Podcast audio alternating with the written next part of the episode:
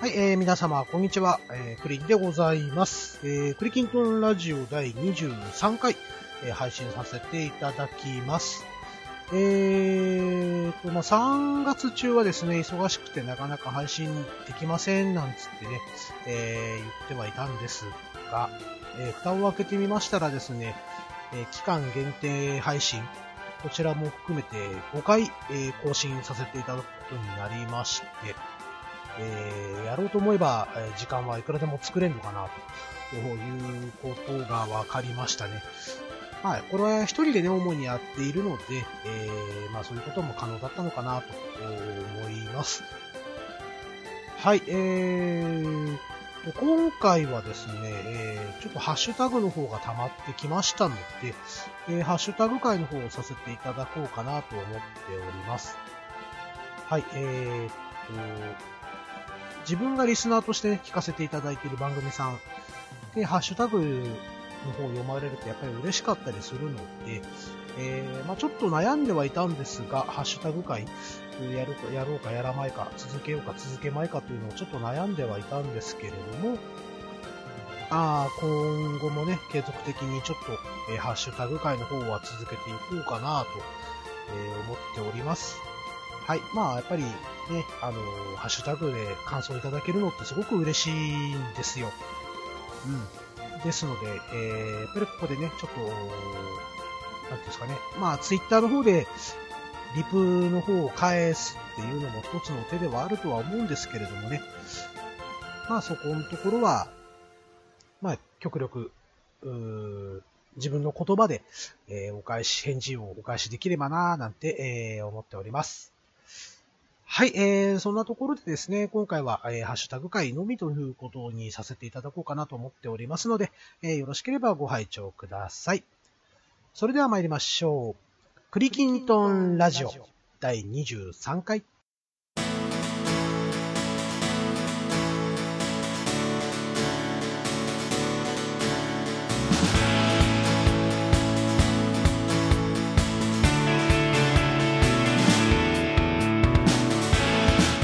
はい、改めましてクリンでございます。皆様いかがお過ごしでしょうか。4月、今日は7日ですね。だいぶ桜の方もですね、もうそろそろ散り始めてきた埼玉県の方なんですけれども、皆様お住まいのところはね、どんな感じなのかななんて、いうところですね。はい、それではですね、早速、ハッシュタグの方を読ませていただきたいなと思います。まずは3月14日のね、トヘロスさんからいただいているハッシュタグの方からですね、ご返信させていただこうかなと思っております。はい、トヘロスさんからいただきました。兄さんの番組での裁判会拝聴しましたが、こちらに感想を書く方が良いかと思いまして、クリンさんのエピソードトークは聞き応えがあり、毎回感心させられるので、これからもネタが続く限りお聞かせ願いたいです。裏事情を聞いてリハ、リテイク、編集と毎回大変ですね。楽しい番組感謝です。といただいております。とヘロスさんありがとうございます。はい、ですね、兄さんの、いや探しましたよね、クリーン裁判。こちらの方に、出演させていただきまして、そちらの感想をね、書いていただいているということですね。で、僕のこのエピソードトーク、聞き応えがあるかどうかはちょっと自分ではわからないところではあるんですけれども、そう言っていただけると、すごく励みになります。はい、起こった出来事の一部分を切り取っているのでね、なんと言いますか、ちょっとね、話がこう。思い出補正をかかっているところもあったりすることもあるのかななんて思うんですけれども、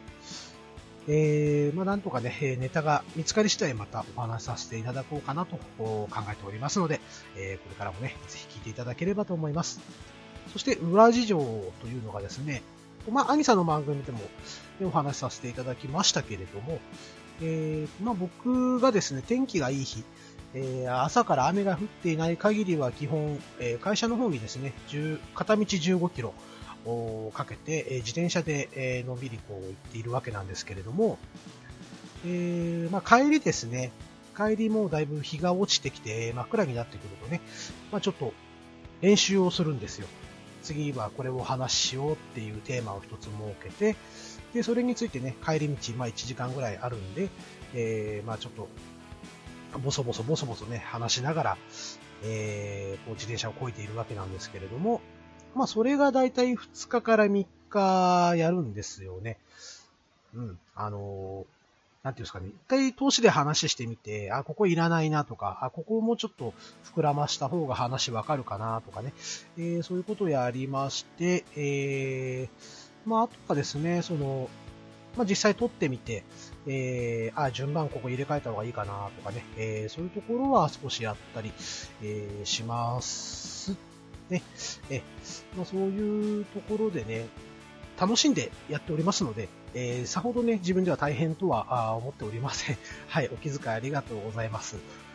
はい。まあ、そんな感じでね、これからもクリキントンラジオ続けていきたいと思っておりますので、よろしければまたお聞きいただければと思います。はい、トヘロスさんどうもありがとうございました。続きまして、ハルルさんよりいただいております。工場長の特技って何だろう？仲良しが声から伝わってきて聞いていて楽しかったですよ。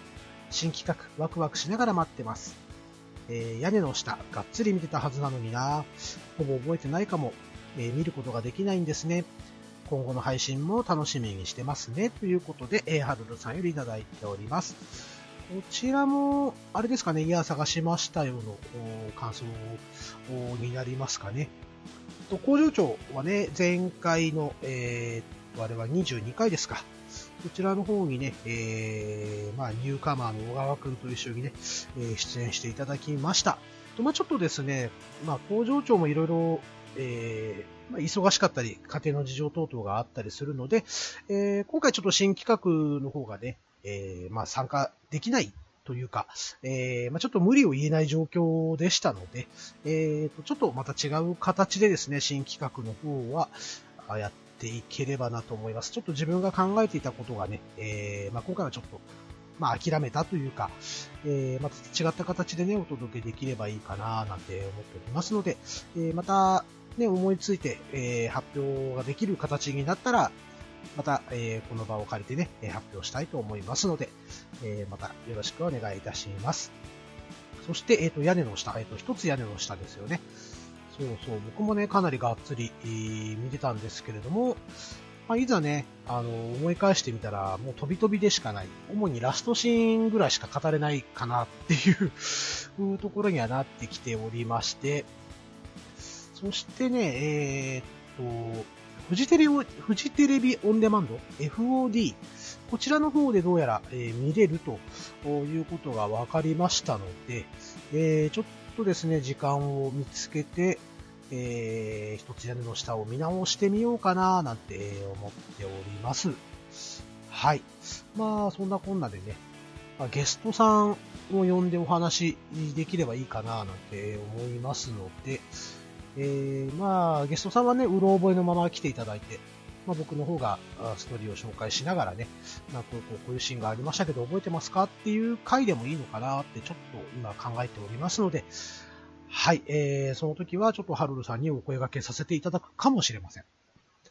はい、というところで、ハルルさんありがとうございます。続きまして、魔王さんよりいただいております。寝てる女子に手を出さないクリンさん、真面目ですね。私は友人宅に呼び出され、飲みに付き合わされた時に泥酔している女子についムラムラっと来て、鼻をつまんでみたり、おでこにシールを貼ってみたり、ある意味手を出してしまいました。ごめんなさいでしたといただいております。はい、ありがとうございます。ね、これは、まあ、友達同士、まあ、女友達でもね、まあ、例えば異性の友達でもそういうことを許してもらえる、許してもらえない相手って絶対いるじゃないですか。うん。で、許してもらえるような、女の子にでしたらですね、僕も、そういうことをたくさんやったことありますよ。はい。ね、寝ている女の子のね、鼻の中に柿の種を突っ込んでみたりとかですね、あと、口紅で、おでこに肉って書いてみたりとかね、そういうことはやったことありますので、真央さん、ある意味僕も同罪ですね。はい。まあ、でもね、限定配信した22回プラスアルファの、ね、ご感想だとは思うんですけれども、まあ、彼女がそういうタイプではなかった。まあ、笑って許してくれるようなタイプではないというのとですね、まあそういういたずらをしようというのが思い浮かばなかったということで、まあちょっと真面目というよりかはですね、まあなんでしょう、やったところで、身にならないというか、面白みがなかったというのがもしかしたらあったのかもしれませんね。ちょっと思いつかなかったかなというところが正解でございますね。僕の後輩、2人、会社の後輩でもう2人とも辞めてしまったんですけれども、その2人がですね、まあ、付き合うようになって、で、何度かね、一緒にご飯食べたりとかしてたんですけれども、まあ今では結婚してね、子供3人もいて、すごく幸せそうな家族構成をしているんですが、この、まあ男の後輩、これ僕の部署にいた直属の後輩なんですけれども、彼が結構ね、そのいたずらをする子で、まあ付き合い始めた当初に、まあ彼女が泊まりに来てですね、歯磨きしないで彼女がちょい疲れて寝てしまっている時とかにね、まあこう起こして歯磨かなきゃダメだよつって起こしてね、で、その時にね、歯ブラシを渡したらしいんですよ。で、彼がやったのは、練りチューブのわさびをつけて、彼女に渡してですね、で、すっごい顔をしたっていうのをね、すごく楽しそうに話をしていまして、で、また彼らのね、結婚式の二次会の時にその新郎新婦クイズっていうことで、クイズのネタにするぐらいなことをやってるようなね、そんな後輩がいましたね。はい。今ではその後輩はですね、奥さんに完全にこう手綱を握られてですね、いたずらしようもんだったら、お小遣いがなくなるということで、すっかりおとなしくなってしまった模様です。何の話でしょうかね、これね。はい。そんなところで、真央さん、どうもありがとうございました。はい、続きまして、ドフェロスさんよりいただいております。日本人は期間限定という言葉に弱い。これはクリンさんからのリスナーへのプレゼントかな。聞けなくなる前に聞いちゃおう的な心理に。感想は後ほど。といただいております。とへろさんありがとうございます。そうですね。まあ、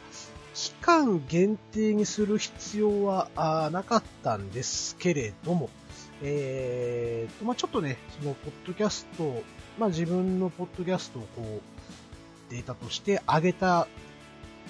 として、それが削除できるかどうかっていう実験もちょっと含めて、やったんですよね。うん。その期間限定という言葉に割と重きを置いたわけではないんですけれども、まあちょっとね、まあ、自分の話として長く置いとくのにはあれかなと思ったものですから、まあ、今回はね、期間限定という形で、配信させていただきました。はい。まあ、深い意味は特になかったんですけれどもね。うん、また、なんだろうな、もうちょっと話を細かくしてあげてもいいのかなとは思うんですが、うん、ちょっと考えます。はい、とへろさんありがとうございました。はい、続きまして、ハメッキーさんよりいただいております。19回完食&20回拝聴中。いつもコメント読んでくださりありがとうございます。これからも良きペースで更新くださいませ。19回はイヤホンで聞いてて、声がだいぶ近い感じでした。それはまるで、桃色活動写真などでよくやっているバイノーラル録音のごたるでした。といただいております。ありがとうございます。はい、コメント読むというのはですね、僕にとってもある意味感謝の意味を込めて読まさせていただいておりますので、こちらの方こそ逆にね、ありがとうございますというところですね。はい、19回はあれか、Wii のマイクを使って録音したという回ですね。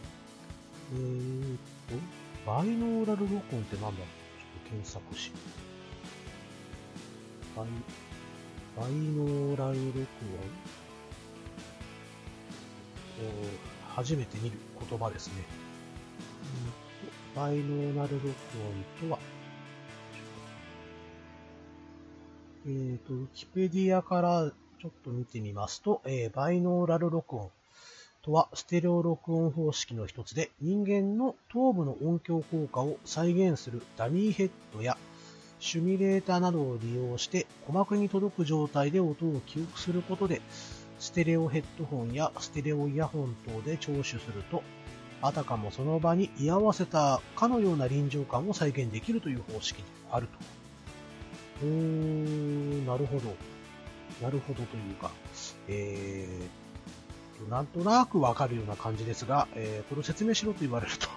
ょっと説明ができないですね。その場に居合わせたかのような臨場感を再現できるということですね。すいません、うまいことを説明ができないですね。ごめんなさい。はい、バイノーラル録音というのはそういうことみたいでございますよ。はい。ハムキーさんも難しいことをよく知ってらっしゃいますね。はい。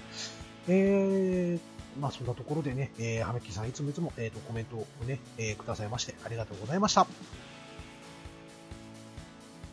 はい、続きまして、テイタンさんよりいただいております。昔のドラマと聞いて、僕の生きる道を思い出してます。余命宣告された主人公が、それまでの生き方を変えていき、周囲の人々がそれに影響されていく。例えば、結婚のことでのエピソード。父、どうして死ぬのが分かってる彼と結婚するんだ。娘、死ぬのが分かってるのは世の中の男全員よ。といただいております。ありがとうございます。僕の生きる道、草薙剛さんでしたっけね。主演の方はね。ちょっと調べます。僕の生きる道は2003年1月7日から3月18日まで、火曜日、22時から22時54分にフジテレビ系列で放送されていたテレビドラマということで、草薙剛さん、元スマップの草薙剛さんと矢田亜希子さんですね。大杉蓮さんも出てらっしゃるんだなぁ。で、小日向文世さんも出ていますね。詳しい話っていうか、多分ドラマをこの頃ちょっと見ていなかったと思うんですが、それぐらいの情報しかちょっと知らないんですけれども、こういうエピソードがあったんですね。このセリフも、なんか深いなぁ。ね。世の中の男全員だって、死ぬのが分かっていると。だから理由はそこじゃないっていうことを多分言いたいんだろうなっていうね、感じがいたしますね。前にね、テイタンさんの方が、ツイキャスの方でね、少し、細かくお話しされて、おりましたね。はい、僕の生きる道か。ちょっと見てみたいな。これもレンタルあるかどうかちょっと調べてみます。はい。そういうところで、ドラマの紹介をね、くださいまして、テイターさんありがとうございました。と続きまして、こちらもテイターさんよりいただいております。まるで桂正和漫画みたいな恋愛話。笑。学生時代が一番自分の感情を優先してやらかしてしまいますよね。僕もいろいろありますが、どちらかというと一方通行で先は行き止まりばかりでした。後になってあそこでこうしたらうまく付き合えたのかなとか、あの子選んでたらよかったのかなとか考えますね。笑と、いただいております。テイタさんありがとうございます。これは20 20回プラスアルファのね、僕の話から拾っていただいたんだと思うんですが、まあそうですね、周りを見る余裕が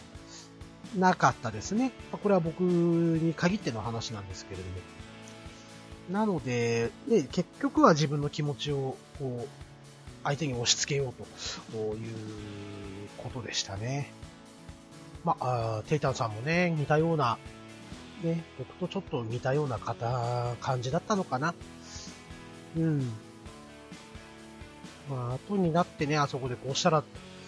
よかったかなとかね。まあ、ちょっとね、まあ、イフルートというんですかね。まあ、後悔というよりかは、もっとね、あの時こうしとけばよかったな。そしたらもうちょっと状況変わってたかもしんないなーなんていうのはね、あるかもしれませんね。はい、そして続きまして、こちらもテイタンさんよりいただいておりますね。飯テロだー、クリーンキッチン、聞けば聞くほど美味しそう。こうして、ここで炒めて、これ入れたら美味しいんですよ。で、話はいいから食べさせろってなります。わら。ということで、データさんよりいただいております。ありがとうございます。これは21回ですかね。21回の回かな。ね、だんだん自分でも何回っていうのがわかんなくなってきましたけども。あ、そうですね。第21回料理の話をするぞというところからの、抜粋ですね。はい。ね、4月6日、昨日ですね、土曜日なんですけれども、久しぶりにちょっとね、料理を作りまして、まあね、娘の意見を聞いていたら、鶏のハンバーグを作ってくれって言ってね、昨日は鶏のハンバーグを作りましたけれども、これもね、また機会があれば、ここで紹介させてもらおうかなと思います。ただね、僕適当なんで、はい。まあ、こういう風に作ったら美味しいですよとか、そういう詳しい説明がちょっとできないもんですから。そうそう、あと、あれだ、前回出てもらった工場長ね、が、まあ、昔、僕が Facebook とかでですね、まあ、もつ煮をこう作ってアップをしていましたらですね、まあ、工場長から連絡がありまして、いつかその、ちょっともつ煮を食わせてくれというお願いをされたまんまね、その、作らずに、おりますね。うん。まあ、ちょっと、もつ煮もですね、まあ、我が家の、子供たちがね、結構好きなんで、定期的にね、作っているんですけれども、また近いうちにちょっと工場長にね、届けて、その感想なんかをね、話してもらっても面白いかな、だと思いますね。はい、そんなところで、テータさん、続けて、ありがとうございました。はい、続きまして、ガーネットさんよりいただいております。少し前からこっそり拝聴させていただいております。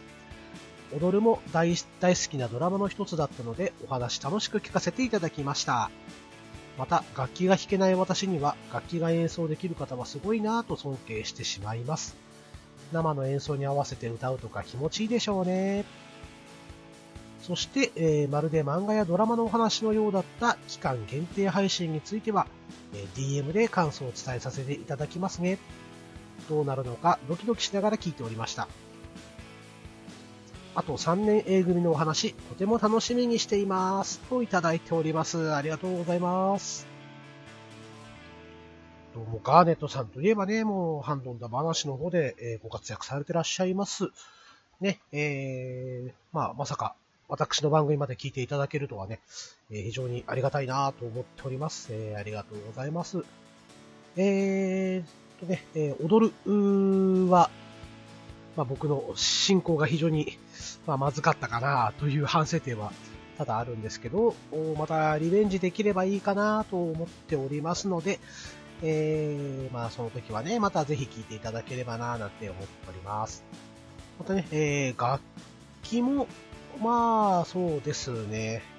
まあ決して上手くはないですが、まあ趣味の一つとしてね、今後も続けていければいいなぁと思いながらですね、またちょっとね、ここのとこギターを触る機会が増えてきましたので、気が向いたらツイキャスの方でね、弾き語りなんかをやらせてもらうかもしれません。そしてですね、期間限定配信についてはガーネットさんより、DM の方をね、いただいております。こと細かく感想をね、書いてくださりまして、本当にありがとうございました。DM の方ではもうお返事の方は、お返しさせていただきましたので、改めてね、ここでちょっとお話しさせてもらうことはちょっとしないようにしようかなと、思っております。その他ですね、ピチカートミルクさんだったりとか、あと、トヘロさんからもね、ダイレクトメッセージの方をいただいておりまして、お二方にもね、ご返信はさせていただきましたので、あんなようなね、話で、大変申し訳ないなと、感想いただくのもね、申し訳ないなとは思いながらもですね、こうやって反応があったことは純粋に嬉しいかなと思っております。はい、そして3年組ですね、そしたらじゃあガントさんにもご出演いただこうかしら。まあ、その前にちょっとね、見直さないと全然話ができないと思いますので、また近いうちにね、ちょっと全部見直してやっていければいいかなと思っております。はい、そのところで、ガーネットさん、ご感想の方どうもありがとうございました。はい、続きまして、パンタンさんよりいただいております。ネギ油を使ってラーメンにかけるとインスタントラーメンでも一味変わりますよ。油を熱して適度に切った長ネギ入れ、ネギがきつね色になるくらいまで加熱したら完成。弱火がコツです。好みでニンニクや鷹の爪を刻んで入れても OK です。手前味噌ですがこちらもどうぞ。というところで、ハンドナ話の第20回、男子ご飯だ話。の方のリンクもつけてくださっておりますね。パンタさんありがとうございます。でね、ネギ油。はい、僕も昔作ったことがありまして、これがね、結構美味しいですよね。ただですね、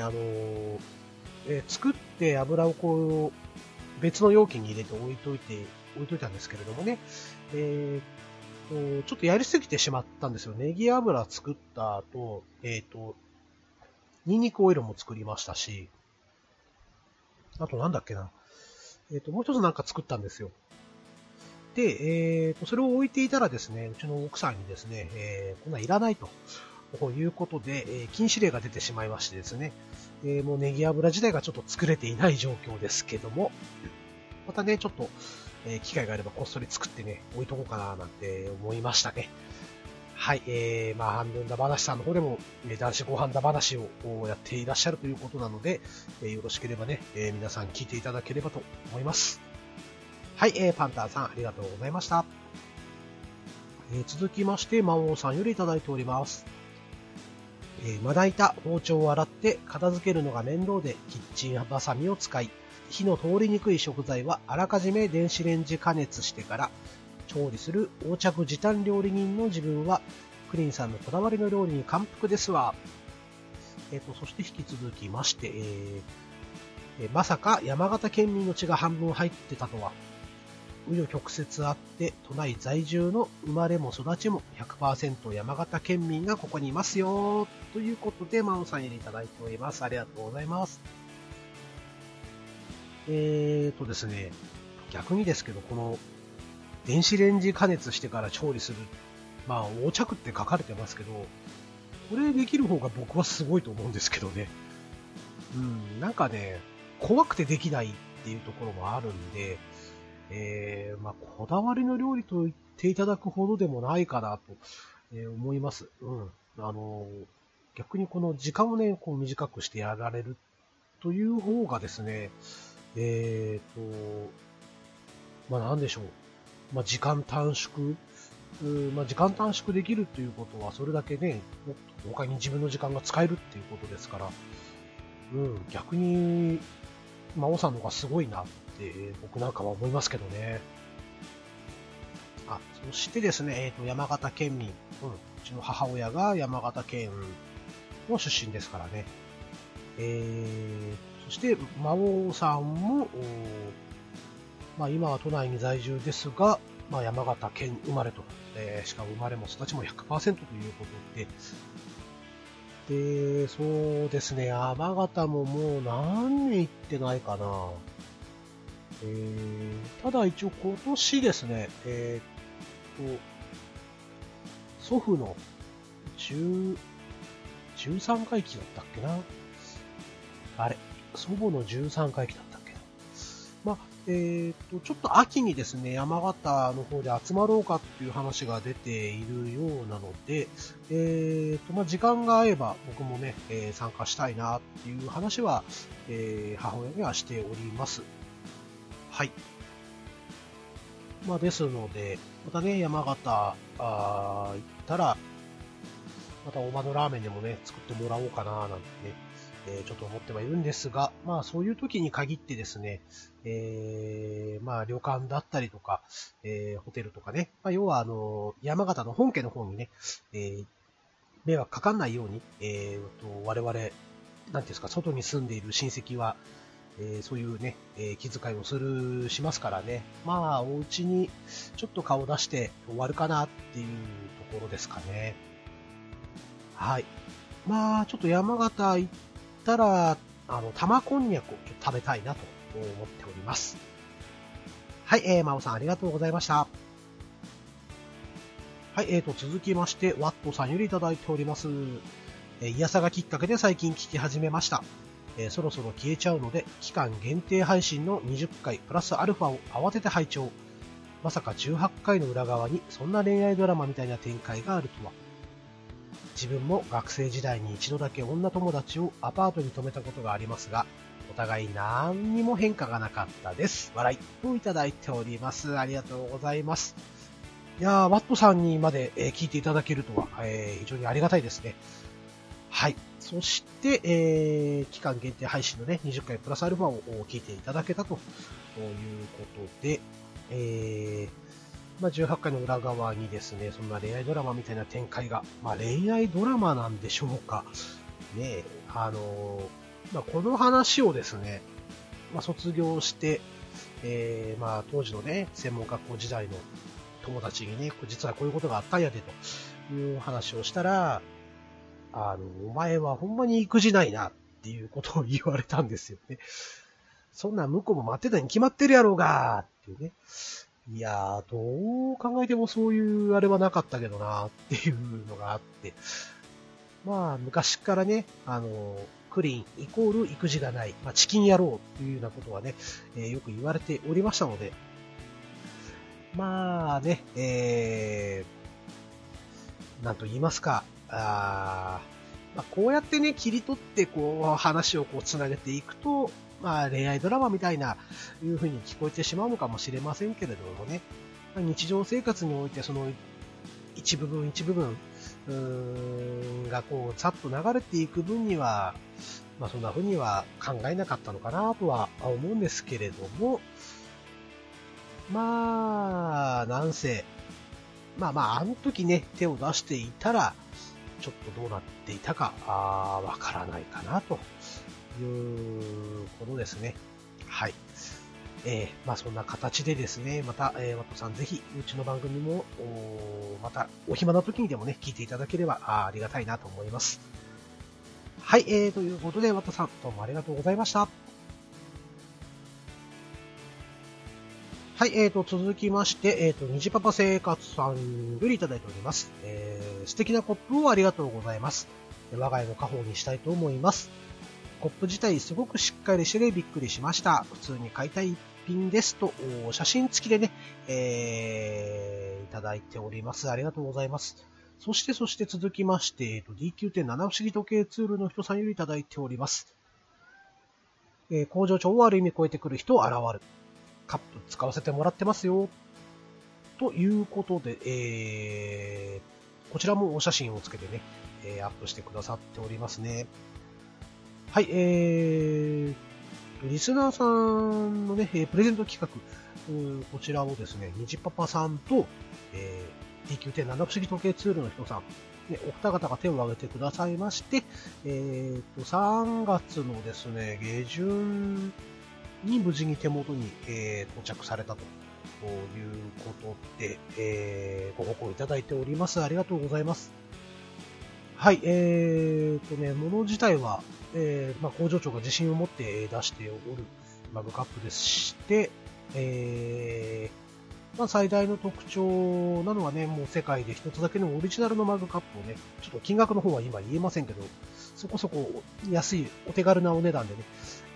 できたりしますので、はい、興味のある方はですね、ぜひぜひ私まで DM でお問い合わせいただければなぁなんて思います。またね、ハッシュタグクリトンの方で、にじパパさんと、あと DQ.7 不思議時計ツールの人さんのデザインの方がね、見れると思いますので、よろしければそちらの方も、ね、見ていただければなぁなんて思います。はい、お二方、ご報告どうもありがとうございました。はい、続きまして、トヘロスさんよりいただいております。22回、みんな大好き工場長。さらなるニューカマー登場でお三人さんのやりとりが面白い。良い会社ですね。にしても工場長のイケメン具合爆上げじゃないですか。キレッキレのツッコミに親父バンドボーカルでコミカル。対する新人ゼロ距離砲小川。次回のご出演期待しています。という風にいただいております。とヘロスさんありがとうございます。ということでね、前回22回、焼肉屋で、ご飯食べた後にね、収録をしたんですけれども、まあ、なんと言いますか、ちょっとね、小川くんの方なんですが、当たるか、もう、外れるか、もうどっちかしかないかなと、受け入れられるか、受け入れられないか、というところでですね、ちょっと心配はしておったんですが、割と皆様の意見を見させていただくと、受け入れていただけたのかなというところですよね。はい。そしてね、15回の時の工場長と印象が多分ガラリと変わったかなと思うんですよ。はい。なぜかですね、小川くんと喋っていると工場長キャラが変わるっていうね、また不思議な面白い現象があって、今回よく出たんじゃないかなと、いう形ですね。はい、そしてね、工場長の方にね、結構好評だよ、なんつって、また LINE を送ったところですね、怖くて次出れないと、もう、ね、すぐ飽きられますよ、なんていう風に帰ってきてましたけど、そんなことはないかなと思いますのでね、またぜひね、工場長には出演してもらって、皆様方のね、少しお楽しみになればいいかな、なんて、考えておりますので、そして小川くんですね、また、彼の使い方も非常に難しいところではあるとは思うんですけれども、本人はね、すごく楽しくて、また出演させてくださいよ、なんつっていう風に言ってたぐらいなので、また機会があれば登場してもらうことになるかなと思います。はい、トヘロスさんありがとうございます。はい、続きまして、猫まんまさんよりいただいております。工場紹介楽しかったです。あとゼロ射撃。ということでね、まんまちゃんよりいただいております。ありがとうございます。あん時に小川くんのこの言ったことをそのまま流してしまったんですけれども、ゼロ距離とかね、ゼロ射撃とかね、なんか本当にそんなことはあんのかなつって、ちょっと調べてみたんですけれども、なんかそういう意味合いでは使われていなかったです。なかったかななんて思いますね。そもそもね、額に銃を押し当てられて、避けれるっていう風に彼は言ってましたけれどもね、ちょっとね、今度じゃあ BB 弾かなんかでやってみましょうかね。そんなこんなでね、また、楽しかったと言ってもらえたことがね、僕にとっては最大の褒め言葉だと思いますので、はい、ママちゃんどうもありがとうございました。はい、続きまして、テイタンさんよりいただいております。なんだこの身内感は。まるで某劇場みたいな仲良しさですね。笑。これからもちょくちょくご登場ですから。クリンさんのツッコミが大変になってきそう。仕事うまくいってるみたいでよかったですね。あれ？何の番組だこれ？といただいております。ありがとうございます。某劇場というのはね、あの有名なね、逃げない浅沼劇場のことかなとは思いますけれども、あの劇場さんほどの仲良しさんはなかなか出ないかなとは思いますが、はい、またね、機会があればちょこちょこね、工場長大川君のお二人に出てもらえればななんて思っております。そしてね、工場長と小川くんが出る際は、僕多分突っ込みしなくても成立してしまうので、淡々とね、司会進行の方をやっていけばいいのかな、というところですね。はい、そして、まあ3月あれだけね、注文が入ったマグカップ、4月に入ってぱったりということに今なっておりまして、まあ何だったんだろう、あの3月のバブルはっていう、そんな感じはしますけれどもね。はい。そして、何の番組だこれっていうのはね、まさしく自分でも思いましたね。なんと話なんだこれっていうね。まあその辺のね、ノープランで、もともと立ち上げてしまった番組ではありますので、まあこんなノープランな回もたまにはいいのかなということでね、一つご勘弁いただければと思います。はい、テーターさんありがとうございました。はい、続きまして、虹パパ生活さんよりいただいております。新メンバー？工場長、ボケ役と思ってたら、めっちゃキレッキレのツッコミでびっくり。これはトリオで活動ですね。といただいております。ありがとうございます。はい、まあ、工場長は普段ね、まあ、仕事の話とか、まあ、そこから派生してね、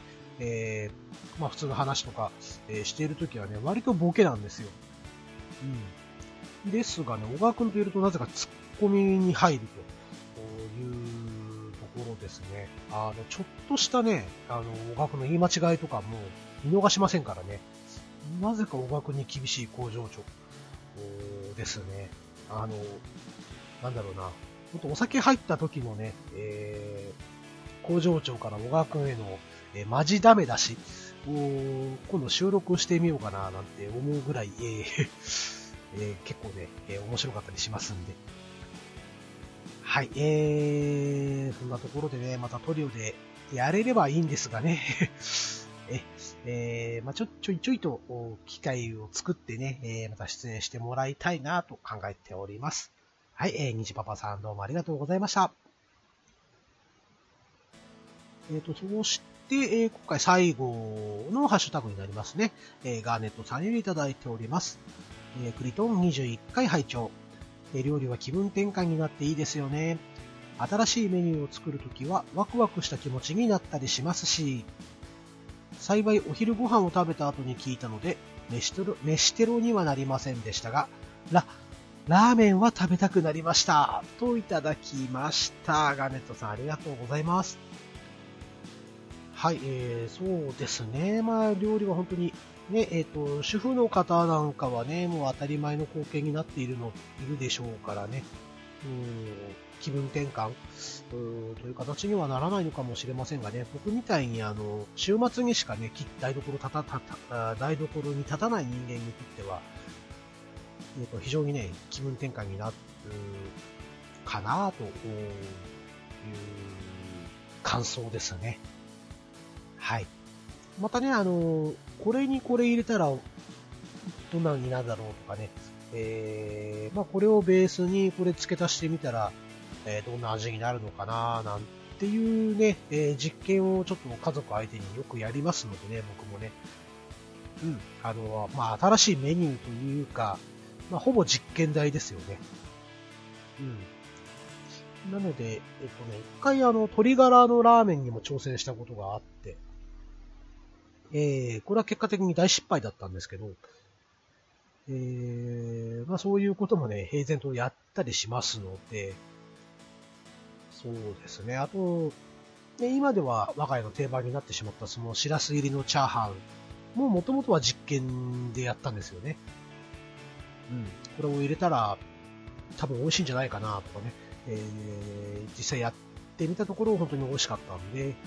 まあそれが定番になってしまったいうこともありますね。なので本当にね、新しいメニューをこう、ね、作って、評価もらった時なんかは最高に嬉しかったりしますね。はい。まあ、煮干しラーメンはね、よくドラクエのフレンドさんとかでもね、まあ、まだこうやってラジオやる前とかに、ツイッターでね、写真を上げたりしてて、まあ、問い合わせが来たことがあってね、ラーメンの出汁から作ったのと、いうことで、まあ、説明をしたらね、まあ、ぜひね、今度作ってみたいっていうようなことをね、おっしゃっていただけたこともありましたので、うん。まあまあ、ちょっと手間はかかりますが、まあ、一手間をかけてね、まあ、その、煮干しラーメンを、ちょっと作ってみていただければな、なんて思います。はい、そんなところでね、ガーネットさん、どうもありがとうございました。はい、ハッシュタグ今回は以上となります。皆様、たくさんのご感想、本当にありがとうございました。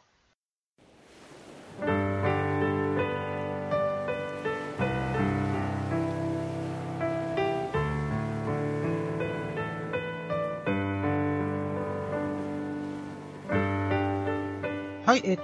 ディングとなります。ね、ちょっとね、今、家族がみんなね、ちょっと買い物に、イオンの方にね、買い物に行きまして、まあ、僕がね、散髪行ってる間に行ってくるなんて言ってたんで、まあ、イオン行ったら2時間は帰ってこないなっていう計算のもとね、帰ってきて慌ててこれって収録をしました。ただ、なぜか今日に限ってですね、花粉症の症状みたいな形でですね、ちょっとすると鼻水がダーッと垂れてくる感じですね。なので、何度かね、収録を止めながら、鼻噛みながらやっておりますので、話が結構飛んでたりするかもしれません。まあ、ちょっと編集をしてみてね、まあ、極力ないようには気をつけたいなと思っております。昨日の4月の6日土曜日、まあ、久しぶりに土曜日ね、休みだったんで、ちょっとね、カラオケに一人で行きまして、ツイキャスの方でね、まあ、下手くそな歌ではありますけれども、ちょっと披露させていただきました。はい。また、これがですね、いずれはちょっと自分の弾き語り等々でやれればいいかな、なんて思っておりますのでね、また、たまたま遭遇したという方がいらっしゃれば、ね、1曲2曲聴いてていただければ嬉しいかな、なんて思います。といってもね、オリジナルができないので、全部ね、まあ、歌手の、曲だったり、まあ、有名な曲とかね、まあ、その辺がメインになってしまうんでしょうけども、はい、また、お時間許す限りね、聴いていっていただければな、と思っております。そしてようやくですね、土日が、使えるようになったので、ドラクエの方ものんびり、また、ゆっくりやっていきたいな、と考えております。ドアオのね、クリキントン、こちらの方の育成というか、ストーリーをちょっと進めたいな、と思っております。メインキャラの方のね、クリーンなんですけれども、一応バージョン 4.5 の方はクリアをいたしました。がですね、途中に、イチロー選手のね、引退会見が挟まっておりまして、まあ、ちょいちょい手を止めながらね、イチローさんの話を聞いてたりして、で、あ、この質問なんかあまり面白くないなっていう時はまたストーリーに戻ってたり、でも耳はイチローさんの方に集中してたりっていうところで、いまいちこの、100% 入り込んでいなかった。まあちょっともったいないことしたなとは思っているんですけれども。またちょっとね、クリキントンの方で、話を進めて、またちょっと 4.5 をしっかりで味わいたいなと考えております。はい。まああとはその他ですね、また定期的にこのクリキントンラジオも、いろんな形で配信できればいいかなと考えておりますので、よろしければね、また、次回もお聞きいただければなと思っております。はい、以上で、第25 3回、ハッシュタグ会の方を終わりといたします。ご清聴のほどどうもありがとうございました。クリンでした。まったねー。